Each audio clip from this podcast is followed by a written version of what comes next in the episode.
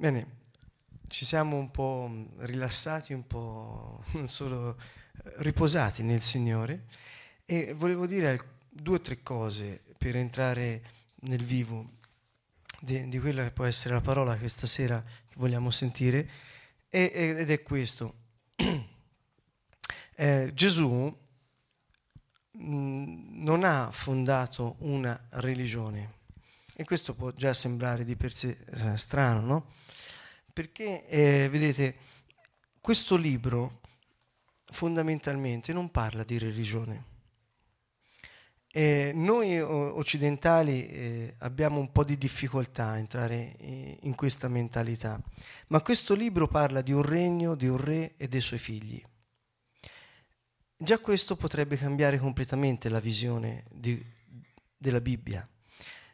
Non è un, un testo che eh, serve a dare, tra virgolette, passatemi il termine, dottrine nel senso eh, leggi eh, a cui obbedire in modo, eh, direi, passivo, eh, osservante, no?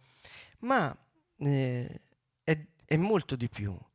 Qui ci sono scritti, sono riportati i segreti della vita, cioè quelle chiavi che se messe in moto fanno sì che la tua vita eh, assume un altro, un altro passo, un'altra dimensione.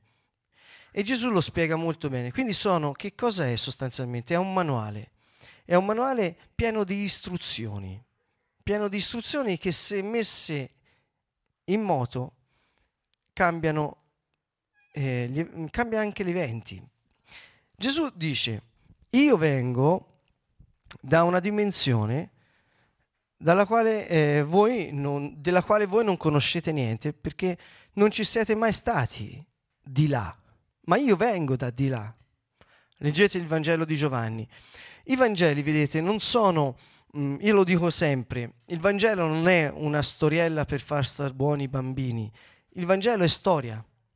Ora non ho, non ho qua le, le, mie tabelline, quindi eh, lo dico per, specialmente per la web, non, non, mi ricordo i dati precisi, quindi mm, passatemi, forse ho, ho qualche errore eh, sui dati che posso riportare, ma mh, mm, più o meno le stime sono queste. Pensate che eh, già ho, ho, raccontato questo fatto che eh, vengono studiati degli autori eh, a scuola e, e vengono studiati de, de, degli eventi e questi sono detti eventi, eventi storici, tipo il debello gallico di Cesare. No? Ecco. Eh, che criterio c'è per comprendere se un testo è, si può dire che è un testo di storia o no? Semplicemente viene, viene, guardato quanti manoscritti sono stati ritrovati e quando sono stati scritti, cioè quanto tempo è passato dal momento in cui sono stati scritti eh, dal fatto accaduto. Ecco, il debello gallico, ripeto, mi sembra più o meno 900 anni, da, dal, da quando il fatto è accaduto a quando sono stati ritrovati o scritti i manoscritti. Ora questo no, non ricordo bene, comunque ricordo bene che ci sono 900 anni. E a scuola studiamo storia, il debello gallico, ok? Di Cesare. Ecco, eh, i Vangeli sono stati, e sono stati ritrovati cinque manoscritti. Ok?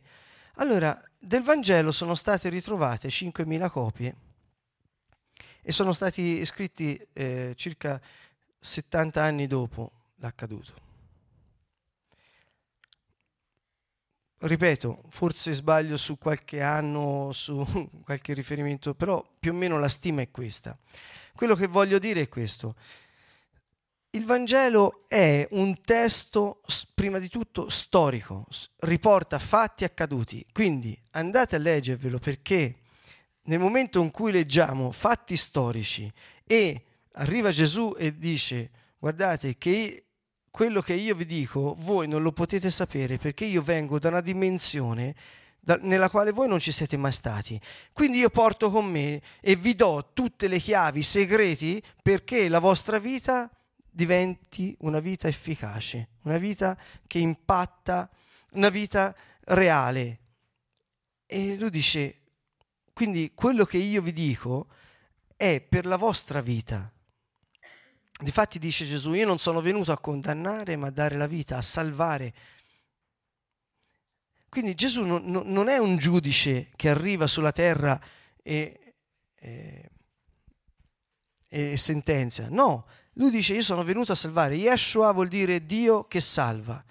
Quindi la sua missione, il suo scopo era di riportare cosa? Il suo governo, il suo regno sulla terra e dare a coloro che gli appartengono cosa? Il dominio. Che vuol dire? Gli dà tutte quelle informazioni, tutte quelle, quelle chiavi che gli, ti possono permettere di, eh, di, di far agire eh, la potenza del regno dei cieli nella tua vita. Questa è la differenza. Quando Gesù parla di perdono, non è eh, che eh, il perdono, eh, secondo un pensiero comune, il perdono che cos'è?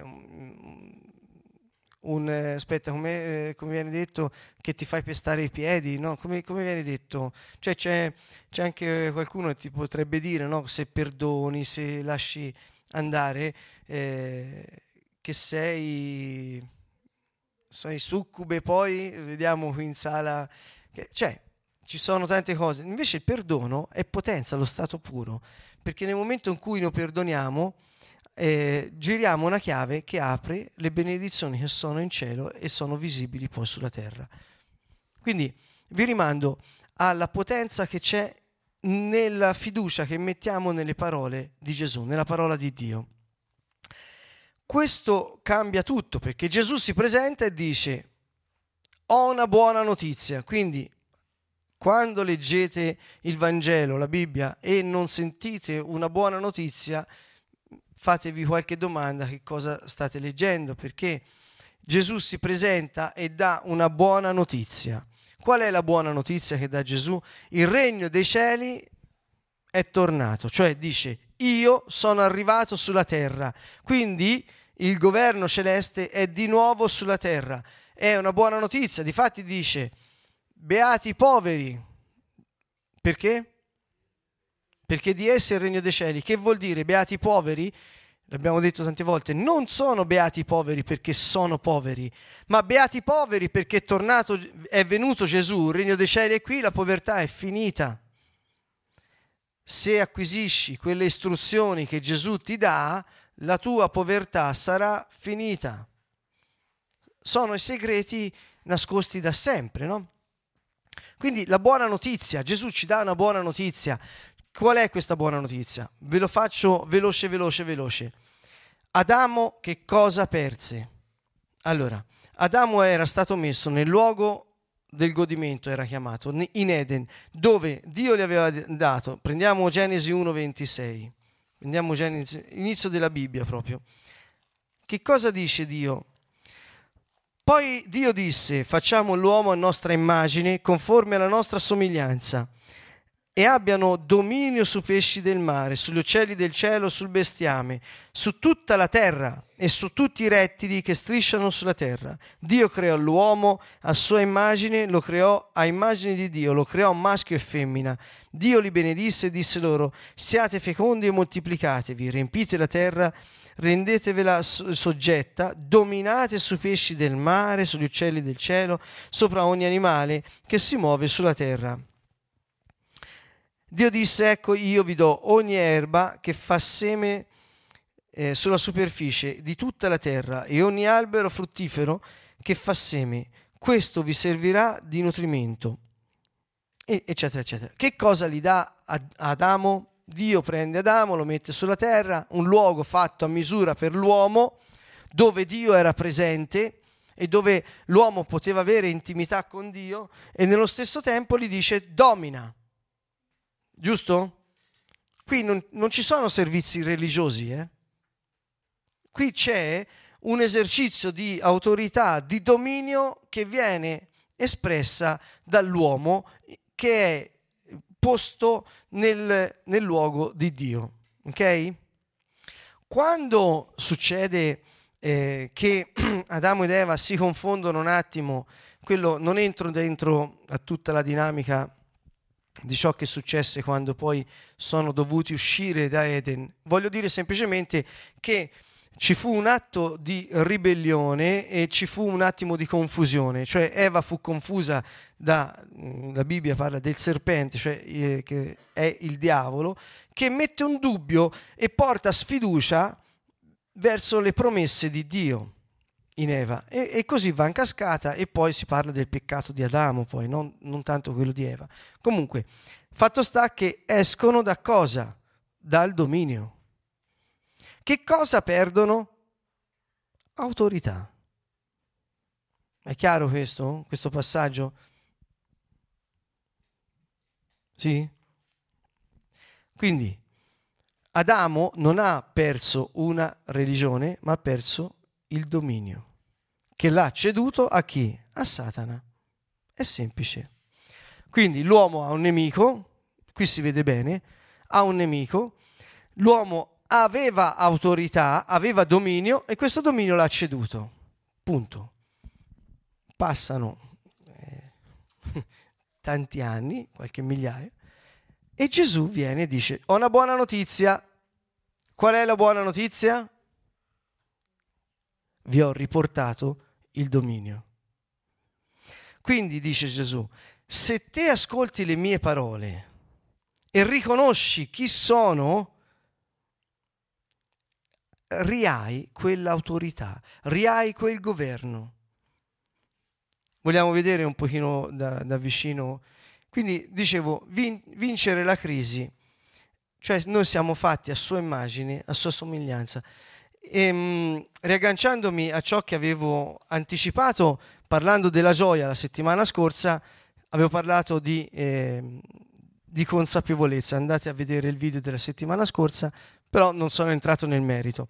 Allora vorrei darvi alcuni flash su cosa vuol dire eh, consapevolezza. Per, avevamo detto che la gioia non, non è qualcosa che viene esib- eh, esibita, ma esce da noi, è traboccante, quindi attraverso la consapevolezza, attraverso la leggerezza e eh, la semplificazione, diciamo, quindi avere una percezione, eh, una, una percezione eh, che dia valore, non saper vedere il valore e togliere il disvalore, eh, inizia ad emergere questa, questa, gioia. Che cos'è la gioia? La gioia è una potenza spirituale, non parlo della gioia emotiva che risponde a un evento felice della vita, ma è una cosa che trabocca da noi, questa è spirituale, è qualcosa che non ci può, eh, può essere coperta, ma non, non può mutare, ok? Allora dicevo, avevo, c'erano tre stadi, che uno era la, la, consapevolezza, la leggerezza e la semplicità, la semplicità, la semplificazione, diciamo, risparmio energetico.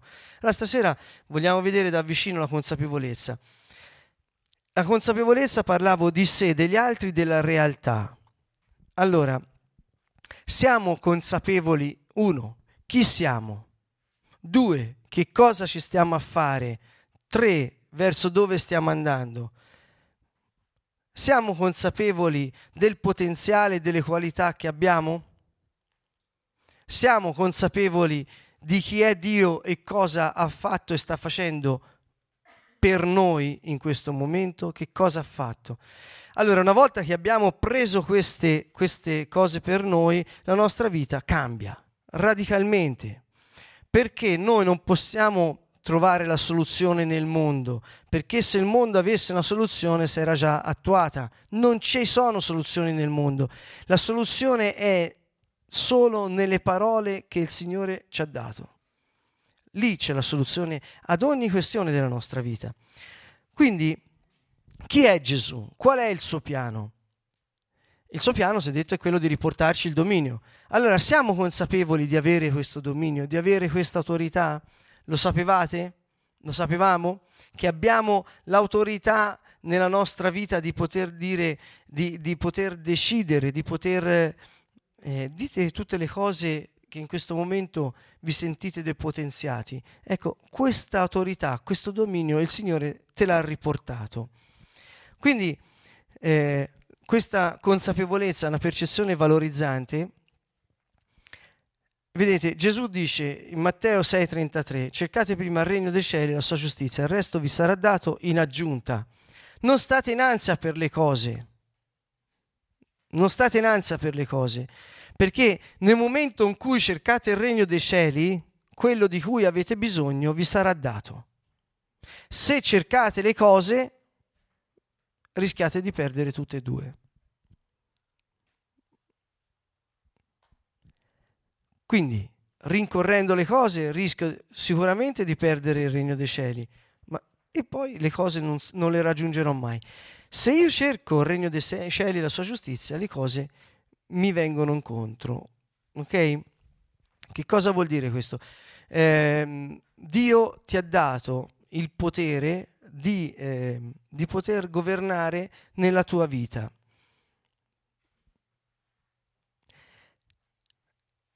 se prendete la lettera Galati al capitolo 5, 22, vediamo che c'è elencato il frutto dello Spirito, no? Cioè quali sono le caratteristiche del frutto dello Spirito. Gioia, pace, amore, pazienza, benevolenza, mitezza, finisce con dominio di sé, cioè lato controllo, cioè il poter ehm, governare sulla propria vita. Questo è il frutto dello Spirito Santo. Quindi, attraverso la consapevolezza di chi siamo e cosa ha fatto Gesù, noi possiamo vedere traboccare da noi questa vita. Chi è Gesù? Dio venuto in mezzo a noi. Ok? Ci siamo? Che cosa ha fatto? Ha dato la sua vita per noi, riportando il suo governo sulla terra. Lo Spirito Santo è venuto in noi perché noi potessimo attuare il suo piano nella nostra vita. Ne siamo consapevoli? La domanda, eh? Quindi ragioniamo su questo. Eh, diventare consapevoli eh, della realtà, della verità, è qualcosa che mette potenza nella nostra vita. Ad esempio, se noi prendiamo il primo, primo Samuele 17, voglio leggere una storia. Perché poi eh, vorrei riportarlo su fatti, su fatti della vita, perché vi ma- capita mai di essere schiacciati dalla paura, dall'ansia, dal panico? Panico, preoccupazioni, incapacità di decidere? Ci sono? Ci sono o no? sì, sì. Qui dicono di sì. Ok, allora vediamo. Il Signore, mh, mm, andate a leggere la Bibbia, ora non abbiamo il tempo adatto, ma Gesù, eh, la Bibbia dice noi siamo stati messi in Cristo al di sopra delle, dei principati e delle potestà. Che vuol dire? Che eh, principati e potestà intesi come demoni, come realtà spirituali che si oppongono alla vita. Noi siamo stati messi al di sopra in Cristo. Però sentite questo personaggio che io lo cito sempre, Davide. Che cosa fa? Eh, Davide vince Golia. Ve la ricordate questa, questa storia? Allora ve la voglio eh, brevemente raccontare su alcuni passi. Dice al versetto 8, egli si fermò e rivolto alle schiere di Israele gridò, perché uscite a schierarvi in battaglia? Questo era Golia, che era un uomo gigante eh, che aveva impaurito tutto un esercito, cioè Israele stava combattendo contro i Filistei. Questi Filistei avevano questo omone gigante che esce fuori e gli dice queste parole qui. Non sono io il Filisteo e voi dei servi di Saul. Saul era il, il re di Israele di quel periodo.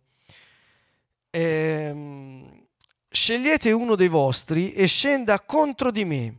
Se egli potrà lottare con me e uccidermi, noi saremo vostri servi, ma se io sarò vincitore e lo ucciderò, voi sarete i nostri sudditi e ci servirete.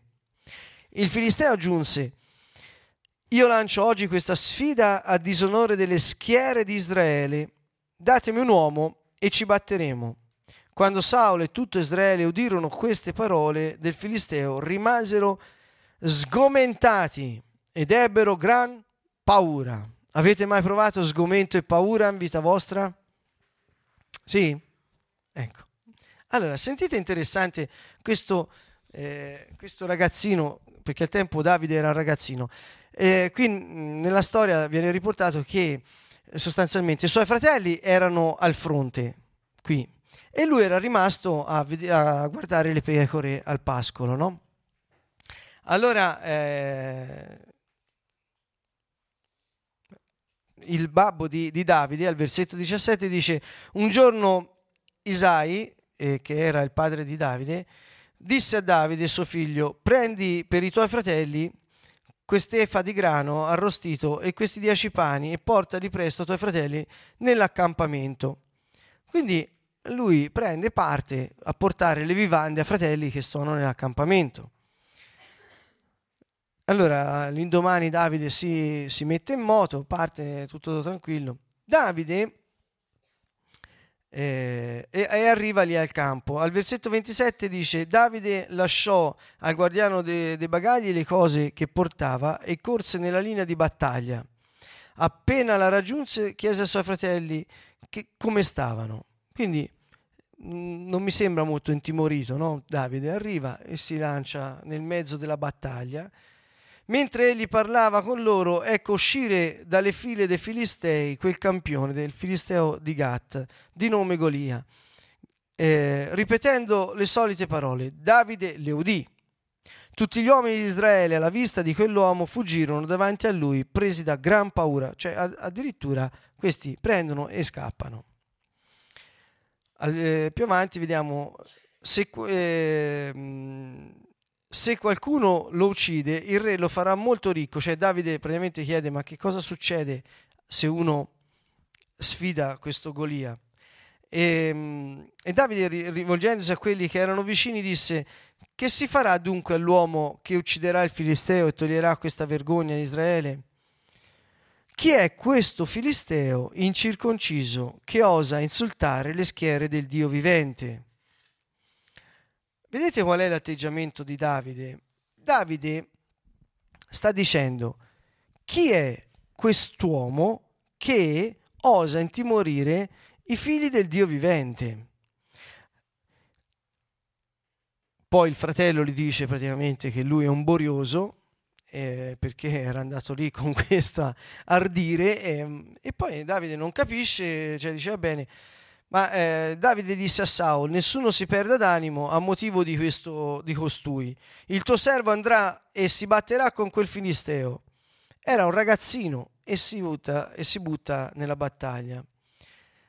E, e, Saul poi gli dice, sì, ma te sei un ragazzo, ma come fai? E Davide dice, guarda, io pascolo le pecore, lotto con leoni e con gli orsi, figuriamoci con questo qui e insomma tirava fuori un caratterino niente male. Saul rivestì Davide di un'armatura, della sua armatura, e Davide quando si inizia a mettere questa armatura bella pesante eh, non si muove neanche, sì che, che fa Davide? Prende questa armatura e la ridà a Saul. E, e questo fa pensare, cioè cosa, a cosa ci fa pensare?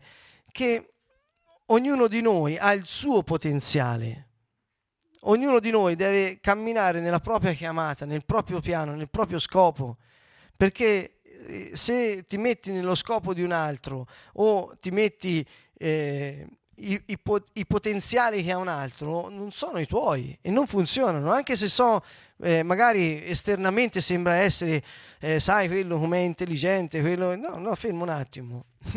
Il Signore Davide dice una cosa, non posso camminare con questa armatura non ci sono abituato. Allora, che cosa fa? Prende con la fionda in mano, si diresse verso il Filisteo. Fa una fionda. Guardate il versetto 44. Il Filisteo disse a Davide, vieni qua con la, con la tua... Ehm, vieni qua e darò la tua carne in pasto degli uccelli del cielo alle bestie dei campi. Eh, allora Davide rispose al Filisteo, tu vieni verso di me con la spada, con la lancia, con il giavellotto, ma io vengo verso di te nel nome del Signore degli eserciti, Dio. delle schiere di Israele che tu hai insultato. Vedete la differenza? Mentre Golia si appoggia su quella della sua padronanza fisica, sulle armi naturali che ha, Davide gli dice, io vengo nel nome del Signore. perché non saltate?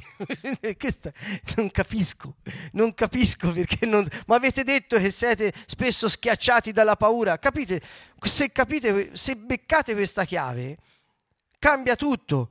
Quando ti senti schiacciato?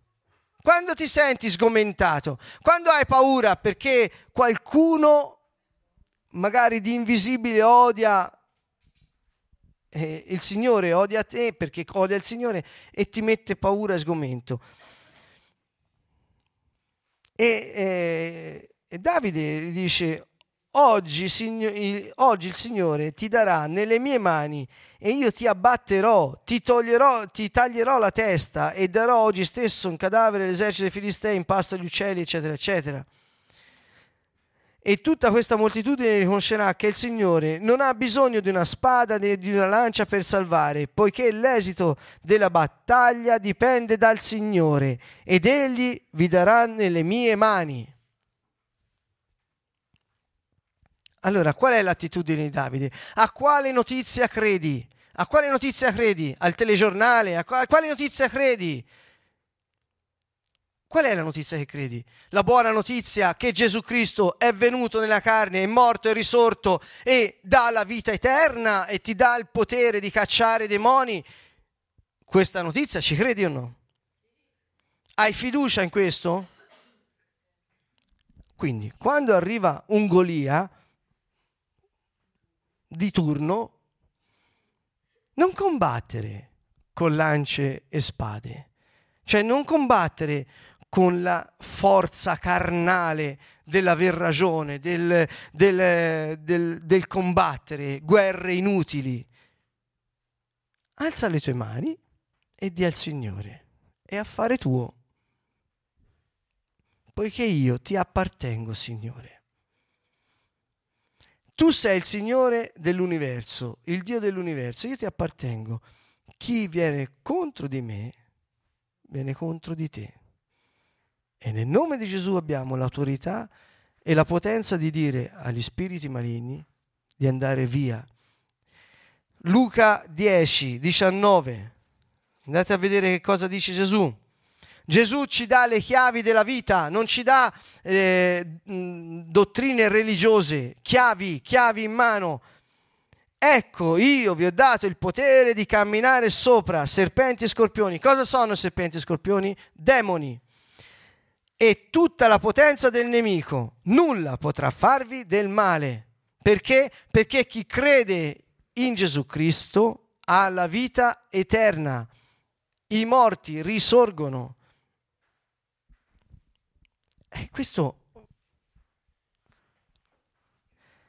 è una buona notizia? Sì, è una buona notizia. Quindi quando la vediamo l'efficacia di questa buona notizia? Nel momento in cui ci troviamo davanti a Goliath. Ora si dice sì, ci credo, ah, che bello. Ah, senti bella notizia. Domani se ti trovi davanti a Golia, cosa fai? Cosa facciamo davanti a Golia? Corriamo a, pre- a ripari, a cercare lance e spade, cerchiamo di trovare qualche trucchetto per sfangarla, cerchiamo di fare o ci affidiamo alla potenza che viene dal Signore.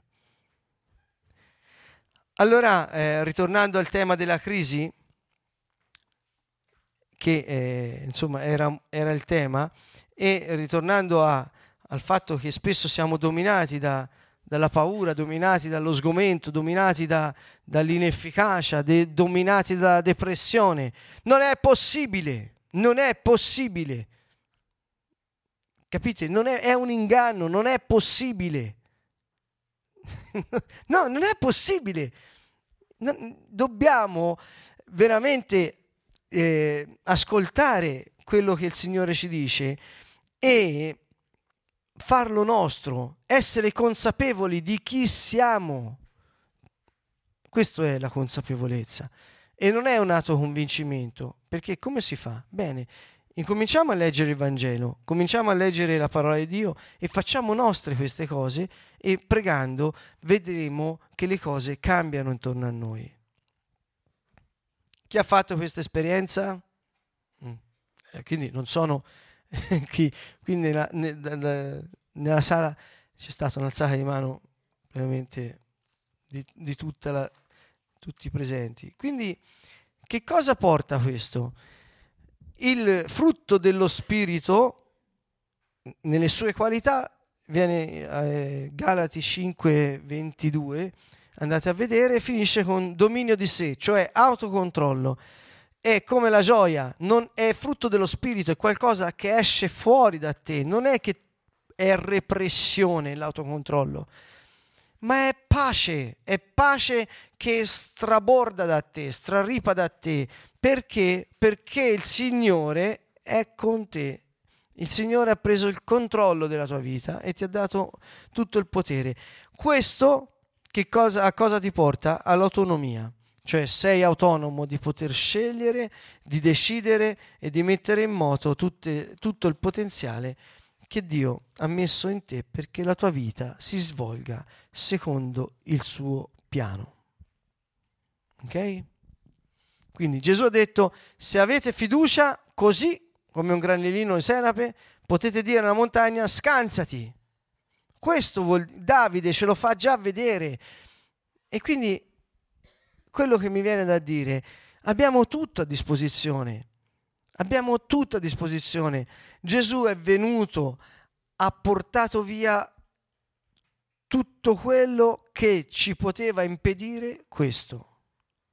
Quindi che cosa fare? Alzarci in piedi e ringraziare il Signore e esercitare questo dominio. Hai paura? Hai un evento difficile? Alza le mani e riconosci chi sei e di a queste montagne che si spostino nel nome di Gesù, come io vengo nel nome del Signore. Quindi questa attitudine è quella che il Signore ci ha portato. Ok? Siamo pronti allora per... Domani siamo pronti? No, perché domani non è che magari ti arriva una, una giornatina semplice, capito? perché se no, come puoi dirgli scusa, io vengo nel nome del Signore? Mi spiego, è semplice come ci attraversiamo. Quindi state belli e pronti perché il Signore ci ha dato non solo la potenza, ma già la vittoria è nelle nostre mani. Ok? Bene. Noi eh, ci possiamo a questo punto salutare con i nostri amici collegati e continueremo qui a pregare. Pregate anche a casa gli uni per gli altri. Eh, ricordate che Gesù ha detto quelli che credono saranno seguiti da questi segni, imporranno le mani a malati, guariranno, cacceranno demoni, eccetera, eccetera. Questi sono segni che accompagnano i credenti. Quindi ora pregate gli uni per gli altri e Gesù manifesterà la sua presenza in mezzo a voi.